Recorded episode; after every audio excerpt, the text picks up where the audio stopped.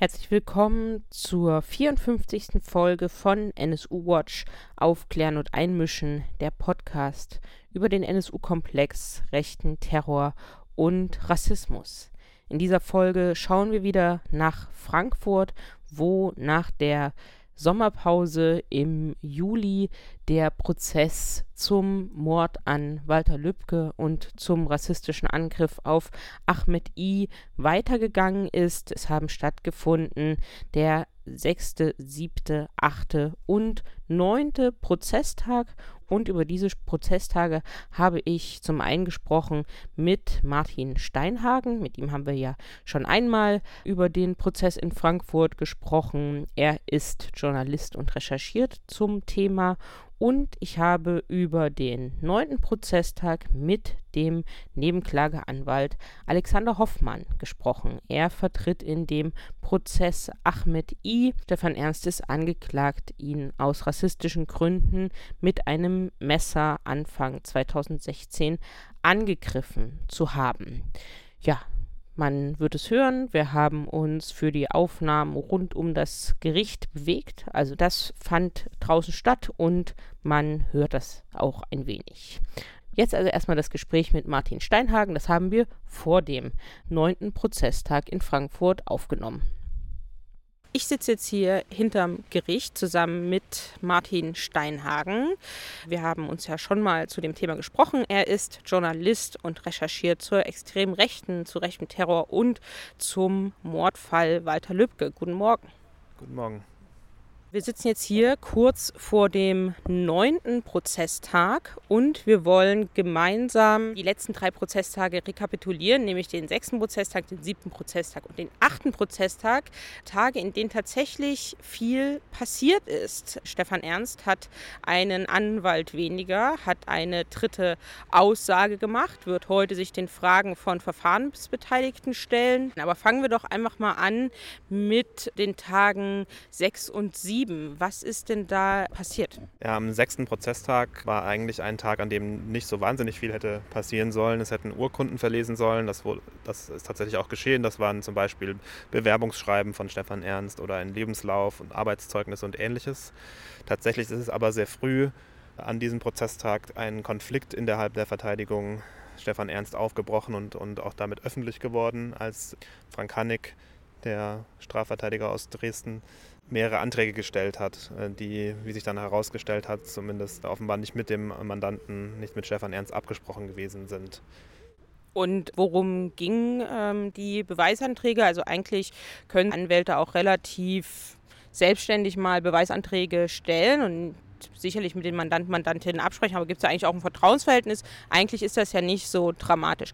Das stimmt. Tatsächlich war es so, dass der Vorsitzende Richter sehr stark darauf reagiert hat. Also er hat gesagt, diese Anträge seien gequälter Unsinn, hätten keinen Bezug zur Sache, seien offensichtlich unbegründet. Es ging da, darum, unter anderem sollten nochmal Funkzellen ausgewertet werden aus dem, vom, aus dem Tatortbereich und zwar, wenn ich es richtig erinnere, von der Zeit vor dem, vor dem eigentlichen Schuss, 24 Stunden davor. Es sollten nochmal Zeugen vernommen werden, die angeblich etwas dazu sagen hätten können, dass äh, Arbeitskollegen möglicherweise in bestimmte Sachen noch eingeweiht gewesen wären. Es sollte offenbar auch nochmal aus Sicht von Frank Hannig um einen Einbruch geben, den es im Regierungspräsidium Kassel gab, also den Dienstes von Walter Lübcke nach der Tat, wo er insinuiert hat, dass dort unter Umständen Akten verschwunden sein könnten, die vielleicht mit den Geschäften der Familie Lübcke zu tun haben könnten. Also das schien aus seiner Sicht so der etwas vorzubereiten, dass er sagt, vielleicht gibt es ja noch ein anderes Motiv, das wir noch nicht kennen. Der Vorsitzende Richter fand das offenbar nicht überzeugend und hat, wie gesagt, sehr wütend darauf reagiert und hat, was auch nicht gerade alltäglich ist, gesagt, er hat den Eindruck, dass ähm, Stefan Ernst nicht mehr angemessen verteidigt ist, wenn er sich das so anschaut. Das auch unter anderem damit begründet, dass wenn man jetzt noch weitere Mittäter finden würde, dass das ja für den Angeklagten von Nachteil wäre. Er hat gesagt, das Gericht ist natürlich daran interessiert, so ein Netzwerk kennenzulernen, aber im Interesse des Angeklagten ist es nicht und das ist ja sozusagen der Job des Verteidigers. Dann hat sich herausgestellt, auf Nachfrage, äh, es schien zumindest im Gerichtssaal so zu sein, dass Stefan Ernst sagt, er hat diese Anträge nicht abgesegnet Der zweite Pflichtverteidiger, Mustafa Kaplan, ist dem entgegengetreten und hat dann später sogar gesagt, er distanziert sich ausdrücklich davon, dass man hier versuchen würde, Schmutz auf die Familie des Opfers zu werfen. Und das hat dann schließlich dazu geführt, dass Stefan Ernst gesagt hat, er möchte äh, Frank Hannig gerne entpflichtet haben als Verteidiger.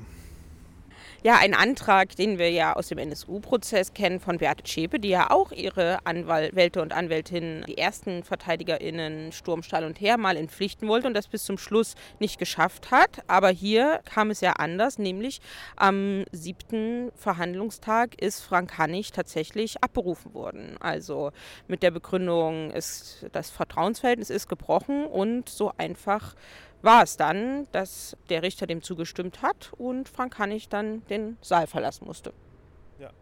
Und an diesem siebten Prozesstag stand eigentlich etwas ganz anderes im Vordergrund, nämlich eigentlich hätte da gar nicht der Täter im Vordergrund stehen sollen, so wie es jetzt eben der Fall war. Auch in der Berichterstattung über den sechsten und den siebten Verhandlungstag durch diesen Streit mit dem Anwalt war die Berichterstattung massiv täterzentriert, die Tat und die Betroffenen waren da ein Stück in den Hintergrund gerückt. Aber an dem siebten Prozesstag hat ja der ja, erste Angehörige von Walter Lübcke an, ausgesagt, sein Sohn Jan Hendrik Lübcke, der ihn auch aufgefunden hat. Was kannst du uns denn zu dieser Aussage erzählen? Es war tatsächlich die allererste Zeugenaussage überhaupt. Jan Hendrik Lübcke, der jüngere der beiden Söhne von Walter Lübcke, hat geschildert ähm, den Moment, in dem er seinen Vater eben auf der Terrasse finden musste in jener Nacht. Das war eine sehr eindrückliche Aussage. Man hat gesehen, dass, dass das keine leichte Aufgabe äh, für ihn war und er sich viel Mühe gegeben hat, sich an alles, an mögliche Details zu erinnern, sehr viele Namen genannt hat, seinen Tagesablauf sehr, sehr präzise geschildert hat. Es hat auch nochmal deutlich gemacht, finde ich, es ist ja auch wichtig, was das eigentlich dann konkret bedeutet, so eine Tat für die Angehörigen und ja, welche, äh, welche unfassbaren Wunden das hinterlässt. Und das hat man auch gesehen, dass das sieht man ähm, der Familie selbstverständlich an, dass das natürlich nicht verheilt ist. Und er hat auch gesagt, wir werden damit nie fertig werden. Ich bin weit vom Alltag entfernt, hat ein bisschen geschildert, ähm, wie sie eben damit noch zu kämpfen haben.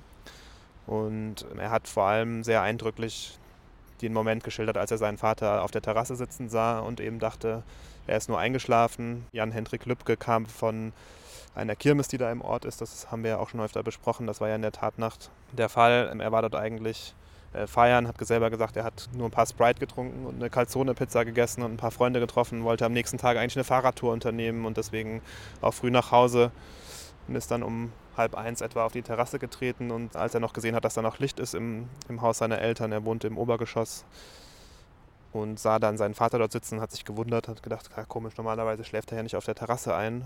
Und wollte ihn eigentlich noch äh, aufwecken, hat, so, hat gepfiffen, hat ihn gerufen, hat dann ihn angefasst und festgestellt, dass er sich schon kalt anfühlt. Und dann hat er gesagt, ist ihm klar geworden, dass da was nicht stimmt und er hat den Notruf gewählt.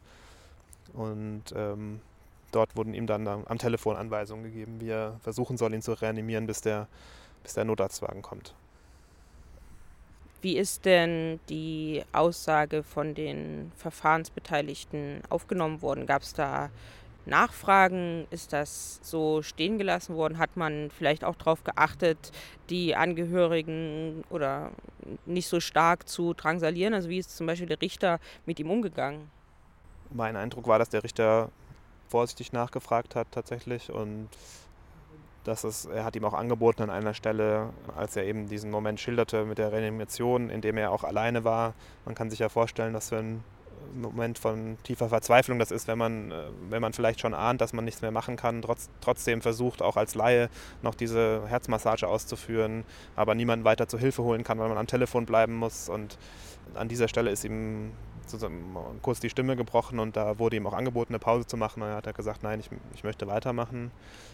Fragen wurden vor allem vom Richter gestellt, ähm, von den sonstigen Verfahrensbeteiligten eigentlich keine, außer von der Verteidigung von Markus H. Die haben kurz nachgefragt, ich glaube, da ging es um das Besitzverhältnis des Baumarkts, in dem später die Flüchtlingsunterkunft eingezogen ist, um die es bei dieser Bürgerversammlung ging, weil es damals, äh, weil es da offenbar irgendein Gerücht gibt, dass, dass das in äh, irgendeinem Angehörigen der Familie gehört habe. Das hat er dann nochmal klargestellt, der Sohn, dass das dass da jemand als Manager gearbeitet hat, aber selbstverständlich nicht Eigentümer des Grundstücks oder des Gebäudes oder was auch immer war.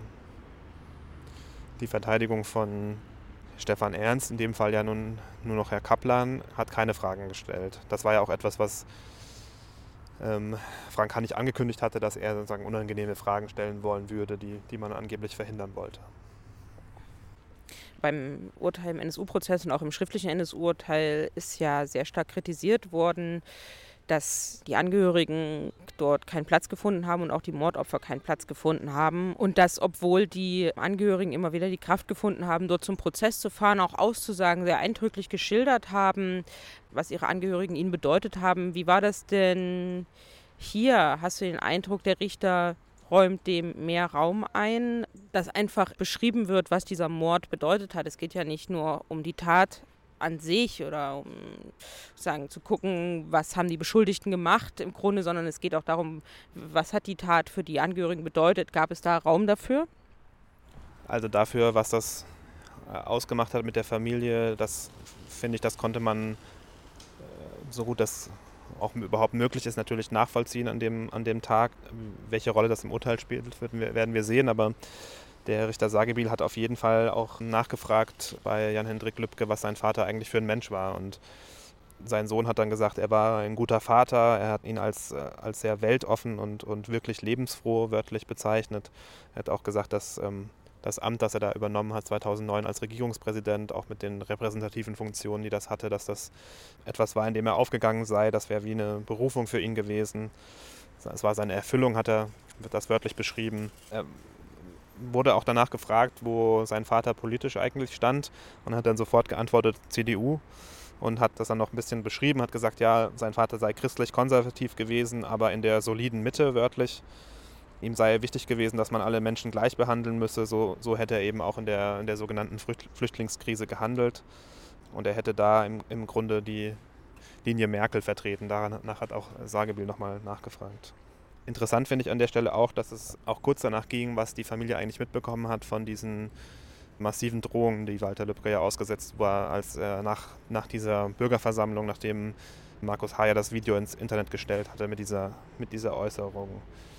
Da klang so durch, dass er sich sonst, wenn er mal angefeindet wurde, eigentlich kaum Sorgen gemacht hat, dass er in diesem Kontext das aber schon ernster genommen hat, dass er, dass das schon massiv war und eine andere Qualität hatte aber dass sein Vater, so hat es äh, Jan-Hendrik Lübcke geschildert, zumindest trotzdem gedacht hat, bellende Hunde beißen nicht.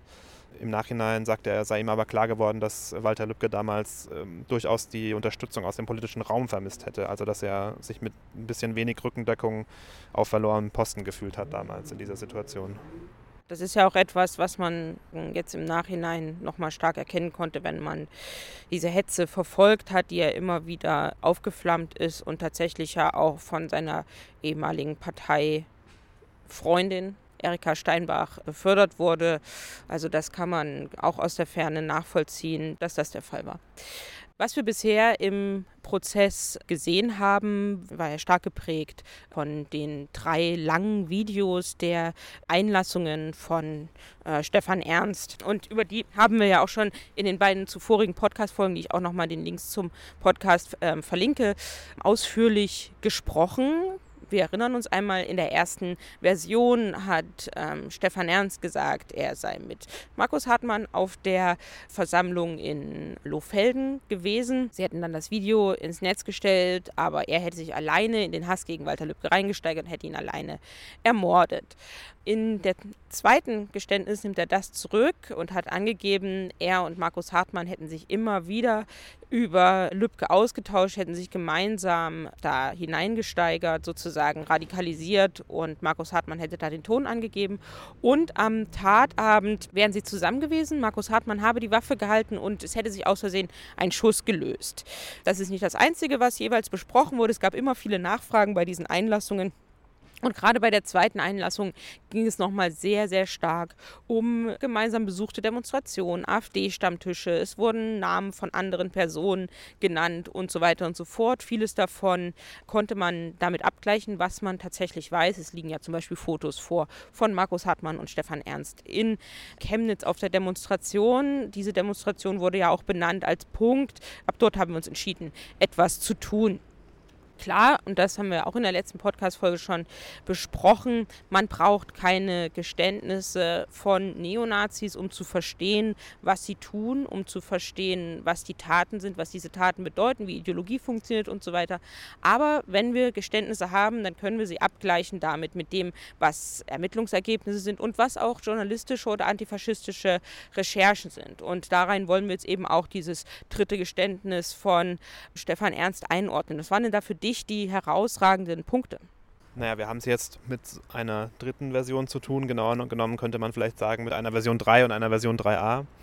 Zunächst hat ja Mustafa Kaplan für Stefan Ernst eine Erklärung vorgelesen. Das hat ungefähr eine Stunde gedauert.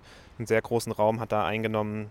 Kindheitserinnerungen von Stefan Ernst an vor allem seinen Vater, an eine Kindheit, die er als, als Hölle beschrieben hat, mit einem Vater, der Alkoholiker war und äh, äußerst gewalttätig gegen ihn und seine Mutter, so schilderte er es zumindest selbst in, in dieser Erklärung. Er beschreibt dann seine weitere Vita, wie er sich äh, angeblich erst im Gefängnis dann radikalisiert hätte, so richtig, wie er den Rassismus seines Vaters übernommen habe, um zumindest eine Gemeinsamkeit mit ihm zu haben, wie er dann in die Nazi-Szene in Nordhessen eingestiegen ist, nachdem er allerdings ja schon verurteilt war wegen zwei rassistischer Taten.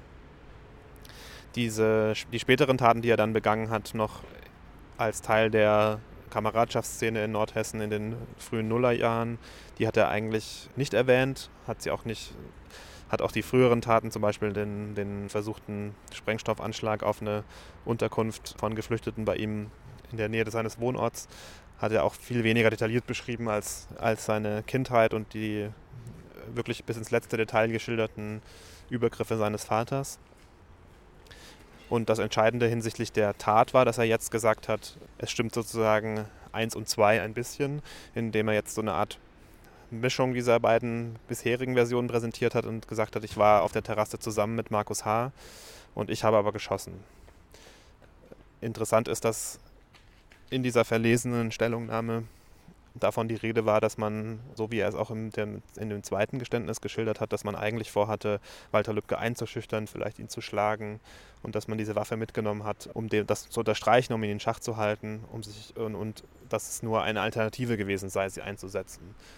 Später hat Stefan Ernst ja auch noch Fragen des Gerichts beantwortet und hat dann auf mehrfaches Nachfragen einer Richterin letztlich eingeräumt, dass es auf jeden Fall vereinbart gewesen sei, dass man diese Waffe einsetzt und zwar, dass man sie einsetzt, um auf Walter Lübcke zu schießen.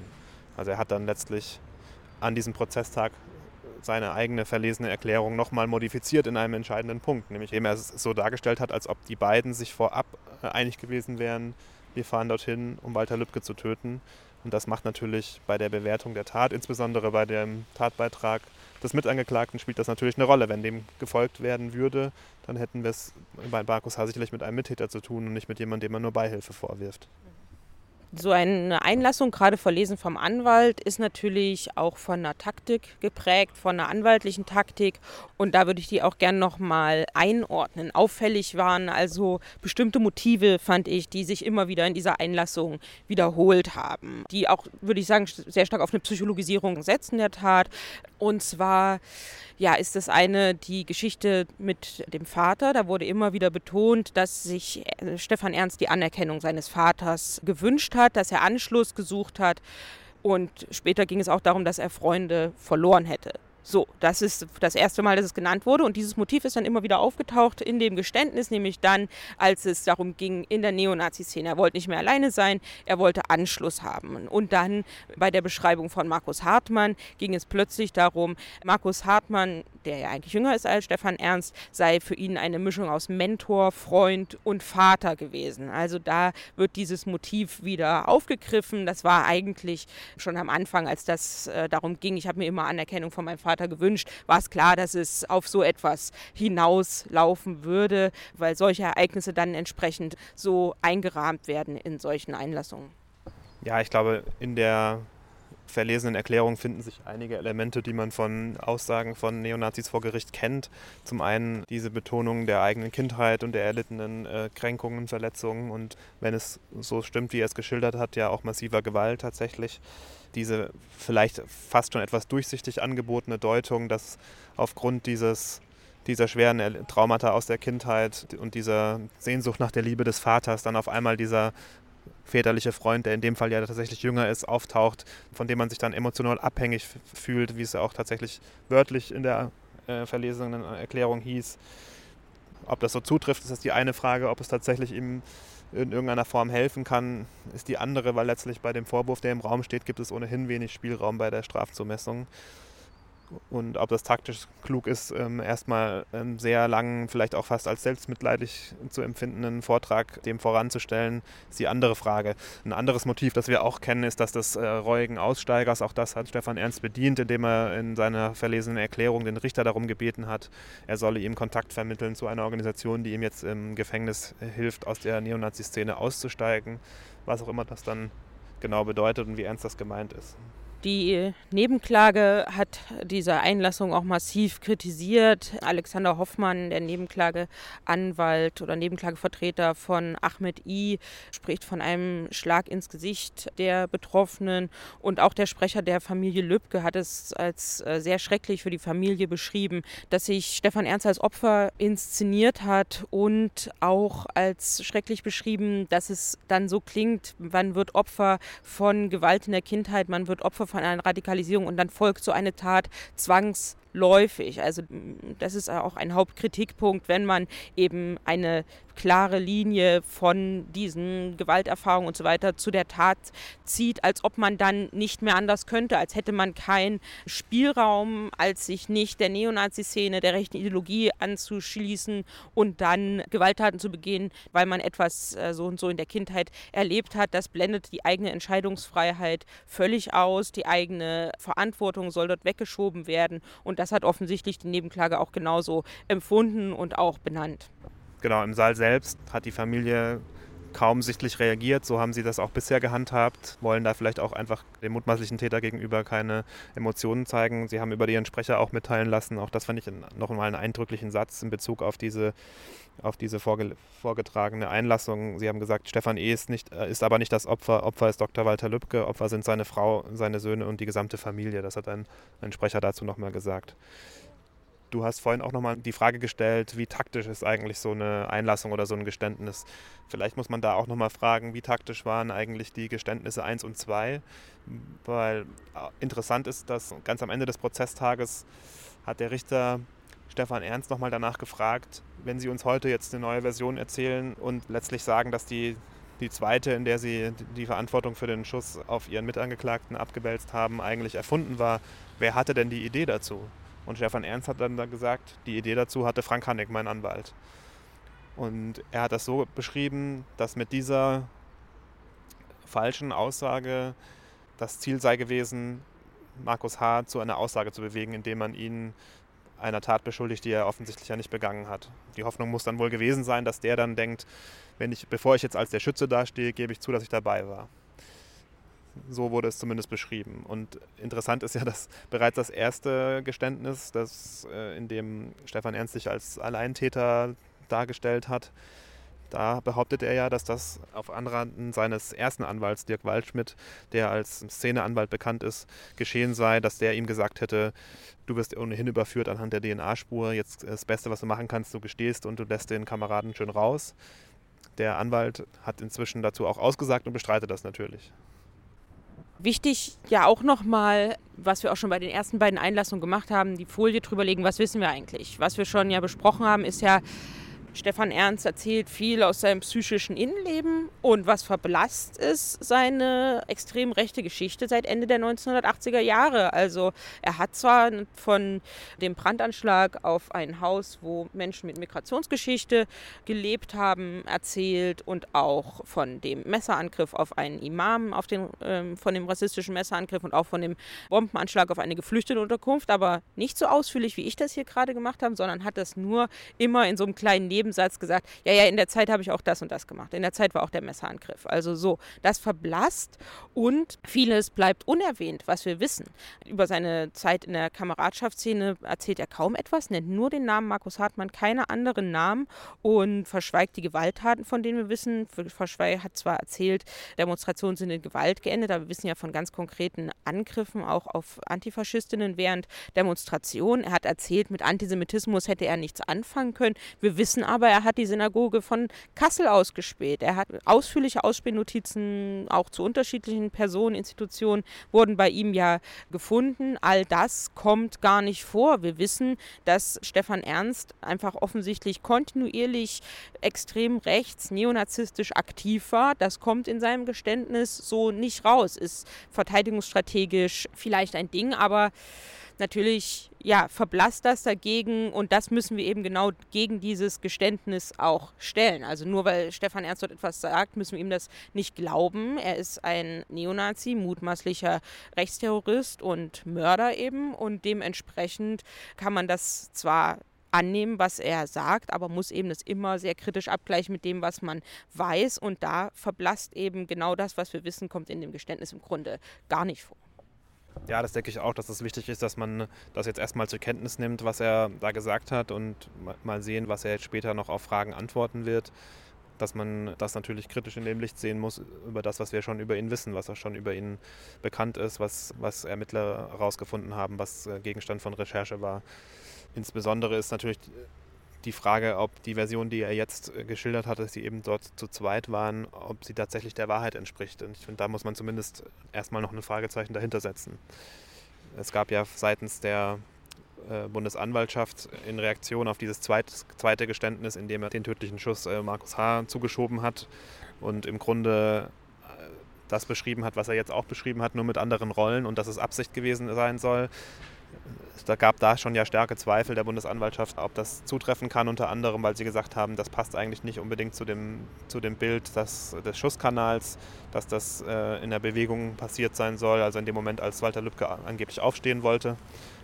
Das wird sicherlich noch Gegenstand des Prozesses sein. Gleichzeitig ist natürlich das Problem, dass für die Anwesenheit von Markus Hartmann äh, am Tatort es keine objektiven Beweise gibt, letztlich bisher nur die Aussage von Stefan Ernst. Gleichzeitig hat sich die Bundesanwaltschaft meines Erachtens etwas beweglicher gezeigt als in dem zweiten Geständnis. Im zweiten Geständnis steht ja am, der, am Ende der Satz des Bundesanwalts Kilmer, der sagt, Herr Ernst, Sie haben das Attentat alleine begangen, es war ein politisches Attentat. Ich weiß nicht, was Herr Hartmann jetzt am Tatort soll. Und nach dem Prozesstag vorgestern wurde sich geäußert, also es könnte schon sein, dass das stimmt, so nach dem genau. Motto. Also die Aussage war in etwa, dass man gesagt hat, wir haben keine Beweise dafür, dass er dort war, aber nur weil man keine Beweise hat, heißt das ja nicht, dass es nicht so war. Mhm. Wir haben ja auch diesen Fall hier, dass ähm, ein Freund der Familie, der auch Sanitäter war, den Tatort ja tatsächlich gereinigt hat, nachdem Walter Lübcke ins Krankenhaus gefahren wurde. Er sagt, er wollte einfach der Familie diesen Anblick ersparen. Da war ja Blut, da waren äh, Reste von dem Rettungseinsatz, Handschuhe und anderes. Und er hat das eben aufgeräumt und auch äh, tatsächlich mit einer mit Reinigungsmittel gereinigt. Das ist natürlich auch denkbar, dass es dort vielleicht Spuren gegeben hätte, die man jetzt einfach nicht mehr finden konnte. Ja, und zwar, weil ja bis ins Krankenhaus gedacht wurde, dass äh, Walter Lübcke einen Herzinfarkt hatte. Genau. So, wir sind ja heute am neunten Prozesstag. Er geht äh, auf jeden Fall rasant in das Thema hinein und wir sind jetzt mal gespannt, was heute passiert. Der ja, Hauptanklage Stefan Ernst wird sich den Fragen der Verfahrensbeteiligten stellen, aber nur dem Senat, der Bundesanwaltschaft und der Nebenklage Lübcke. Zum rassistischen Angriff auf Ahmed I hat er in einem Satz gesagt, damit habe er nichts zu tun und er hat auch schon gesagt, er würde die Frage der Nebenklage nicht beantworten. Trotzdem wird die Nebenklage von Ahmed I natürlich Möglichkeiten haben, Beweisanträge zu stellen und so weiter und so fort. Auch die sind ja nicht angewiesen auf die Antworten des mutmaßlichen Täters. Und er will auch keine Fragen der Verteidigung von Markus Hartmann beantworten, wo der Richter aber schon angedeutet hat, da sollte er doch noch mal überlegen. Das wäre ganz gut, wenn er diese Fragen beantwortet. Insofern sind wir mal ja, gespannt, was gleich passiert. Wir gehen jetzt rüber ins Gericht. Genau, wir werden jetzt sehen, wie das heute abläuft. Das kann man vielleicht auch noch sagen. Die Verteidigung von Markus H. sind ja beides Anwälte, die wir als, die wir als Szeneanwälte kennen aus anderen Verfahren. Die haben versucht, die Aussagefähigkeit oder die Aussagetüchtigkeit von Stefan Ernst in Zweifel zu ziehen nach dieser Aussage gestern, haben gesagt, man müsste ja nochmal jetzt jemanden heranziehen, der ihn auch nochmal hinsichtlich dessen speziell begutachtet. Es gibt ja ohnehin ein psychiatrisches Gutachten. Auch die Fragen des Gutachters will er offenbar auch antworten, hat er gestern zumindest angekündigt. Und hier scheint es ganz stark die äh, Strategie der Verteidiger von Markus H. zu sein, die Glaubwürdigkeit von Stefan Ernst anzugreifen, was natürlich auch nicht so schwer ist, wenn jemand einfach mehrere Versionen präsentiert nacheinander. Ja, ähm, vielen Dank dir für das erneute Gespräch zum Prozess. Wird sicherlich nicht das letzte Mal sein. Vielen Dank. Sehr gerne. Und nach dem neunten Prozesstag, nachdem also Martin Steinhagen und ich ins Gericht äh, gegangen sind und den Prozesstag dort gesehen haben, hatte ich die Gelegenheit, Alexander Hoffmann zu fragen, wie er denn den Tag einschätzt, an dem Stefan Ernst ja auf sehr viele Fragen des Senats geantwortet hat, ungefähr von 10 Uhr bis 13 Uhr, also so rund drei Stunden lang hat er Fragen beantwortet. Das werden noch nicht alle Fragen gewesen sein, aber auch an diesem Tag hat er schon viel nochmal erzählt und dazu eben die Einschätzung von Nebenklageanwalt Alexander Hoffmann, der in diesem Fall Ahmed I. vertritt. Wir haben heute in der Verhandlung beim Oberlandesgericht äh, Frankfurt die Vernehmung des Angeklagten Ernst äh, fortgeführt. Nach wie vor ist der Senat am Befragen, im Wesentlichen die Beisitzerin, aber immer wieder schaltet sich auch der Vorsitzende ein. Es ging heute nochmals im Kern um die Tat, den Tatentschluss, wie es dazu kam. Und nachdem es ja ein bisschen überraschend schon äh, am letzten Hauptverhandlungstag so war, dass der Angeklagte Ernst zugegeben hat, dass die Schüsse auf Herrn Lübcke von Anfang an im Tatplan enthalten war, hat er heute sogar mitgeteilt, dass von Anfang an die Erschießung von äh, Lübcke im Tatplan enthalten war. Er hat das mehrfach auf Nachfrage wieder bestätigt. Er hat äh, nochmal dargestellt, wie die genaue Tatausführung, die vorherige Verabredung der Tat, des Tattreffpunktes, die Tat an sich, danach die Verabredung, wie man die Waffen verschwinden lassen würde, wie man Spuren im Internet löschen würde, wie das alles mit zwischen ihm und Hartmann besprochen worden ist. Damit hat er seine Aussage mit der Belastung gegenüber Hartmann nochmals verschärft. Es gab danach zahlreiche Nachfragen zu seinen Kontakten, auch zu seinem angeblichen Ausstieg aus der Szene, nach seinem Wiederkennenlernen von Hartmann auf seine Arbeit, wobei er da auch einiges korrigieren musste, weil das offensichtlich deutlich früher war, als er das angegeben hat. Immer wieder tauchen auch Widersprüche auf die, die Frage, ob das nun so zutrifft oder ob das nicht doch eine teilweise taktische Aussage ist, immer wieder aufwerfen. Es gab heute sogar eine Stelle, an der er auf Nachfragen der Beisitzerin eigentlich eine Aussage dazu geben musste, ob nicht diese Tatplanung noch mit Dritten, mit einem dritten Nazi aus seiner Umgebung und der Umgebung von Herrn Hartmann besprochen worden ist. An der Stelle hat dann wenig überraschend, aber doch die einzige Verteidigungshandlung, die wir heute festgestellt haben, der Verteidiger Kaplan eingegriffen und ihn äh, von der weiteren Beantwortung dieser Frage abgehalten, was sehr spannend ist. Das wäre ja ein Ansatz gewesen, hier unter Umständen eine terroristische Vereinigung zu sehen. Das bisherige Verhalten des Angeklagten Ernst war so, dass er wenig sagen wollte und in der direkten Befragung doch sehr viel sagt, sehr viel Aussagen macht. Ich bin also sehr gespannt, wie diese Befragung noch fortgesetzt werden wird. Wenn du jetzt so Aussagen hörst, wie Stefan Ernst hat offenbar mit seinen Arbeitskollegen viel über Walter Lübcke gesprochen, auch vor der Tat, dass er mit seinem Arbeitskollegen nach der Tat offenbar, oder so hat er es angegeben, der Arbeitskollege spricht ihn an auf den Mord. Er sagt, ja, ich mache mir jetzt auch Sorgen wegen einer Durchsuchung, können wir die Waffen gemeinsam verstecken. Ja, wie hätten, also wie, wie ordnest du das ein und wie hätten vielleicht auch Ermittlungen damals aussehen können, die genau den Fall lösen, ohne die DNA-Spur? Schwierig zu sagen. Es ist auf der einen Seite erschreckend, denn wir stellen fest, dass Stefan Ernst tatsächlich auf seine Arbeit ein Umfeld ha hatte, das diese massive Aggression gegen alle Menschen, die als Flüchtlingsgeflüchteten Unterstützer gelten, mitgetragen hat. Eine ganze Gruppe von Leuten, die er ursprünglich nur zufällig auf der Arbeit kennengelernt hat, die mit ihm eingestiegen sind in, in eine Hysterie, nachdem man sich bewaffnen müsste und Schießübungen machen müsste, um für irgendeinen äh, Krieg vorbereitet zu sein. Er saß da quasi äh, wirklich in seinem Netzwerk äh, auf der Arbeit, so das bisherige Bild. Auf diese Leute konnte er sich so sehr verlassen, dass er dem einen nach der Tat, als die Ermordung von Walter Lübcke überall in der Presse war, andeuten könnte, er hätte Mist gemacht und müsste deswegen seine Waffen vergraben. Der Arbeitskollege muss erkannt haben zu diesem Zeitpunkt, um was es ging und hat ihn trotzdem gedeckt. Ein anderer Arbeitskollege war sogar bereit, ihm ein Alibi zu geben. Es muss dort tatsächlich eine gesellschaftliche Stimmung gegeben haben, in der diese Tat jedenfalls viel Verständnis hatte, wenn nicht sogar mitgetragen worden ist. Und das ist natürlich der eigentlich gesellschaftliche Hintergrund dessen, was wir hier in dem Prozess aufklären müssen, nämlich dass es einen größer werdenden Teil der Gesellschaft gibt, die so verhetzt sind, dass sie auch die gezielte Gewalt gegen vermeintliche politische Gegner für zulässig halten. Und hier konnte sich Stefan Ernst präsentieren. Hier konnte er, der ansonsten eigentlich immer in Abhängigkeit zu anderen Personen stand, sich selbst aufbauen. Er konnte Waffen verkaufen. Er konnte politische Positionen angeben. Und er konnte mit seiner Tat auch annehmen, dass er quasi im Interesse seiner Freunde dort handelt. Und das ist der eigentlich gefährliche Hintergrund dessen, was wir da heute erfahren haben. Und wie wird es jetzt im Verfahren weitergehen? Ich bin mir ziemlich sicher, dass die Vernehmung von Stefan Ernst erstmal nur durch den Senat noch längere Zeit in Anspruch nehmen wird.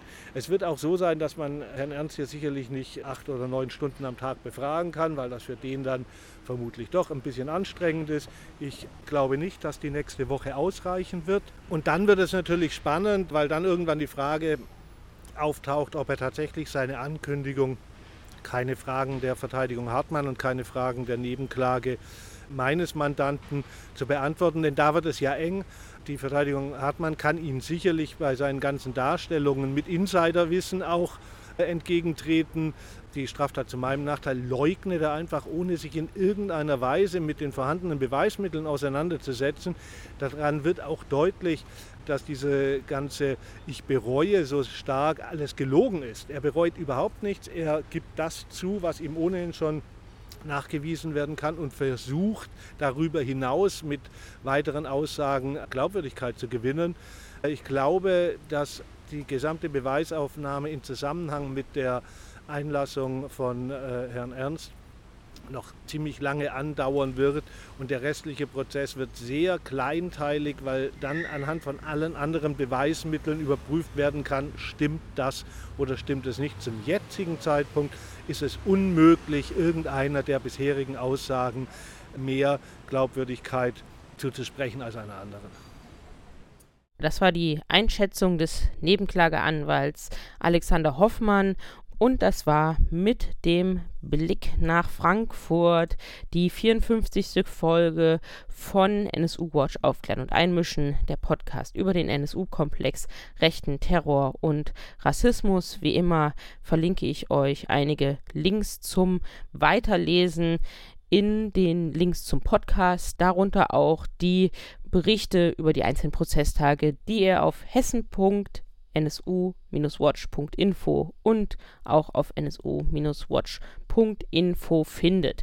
Wir hören uns in der nächsten Podcast-Folge wieder und bis dahin findet ihr uns, wie gerade gehört, im Internet, bei Twitter at nsuwatch und auch bei Facebook. Wir hören uns in der nächsten Folge wieder.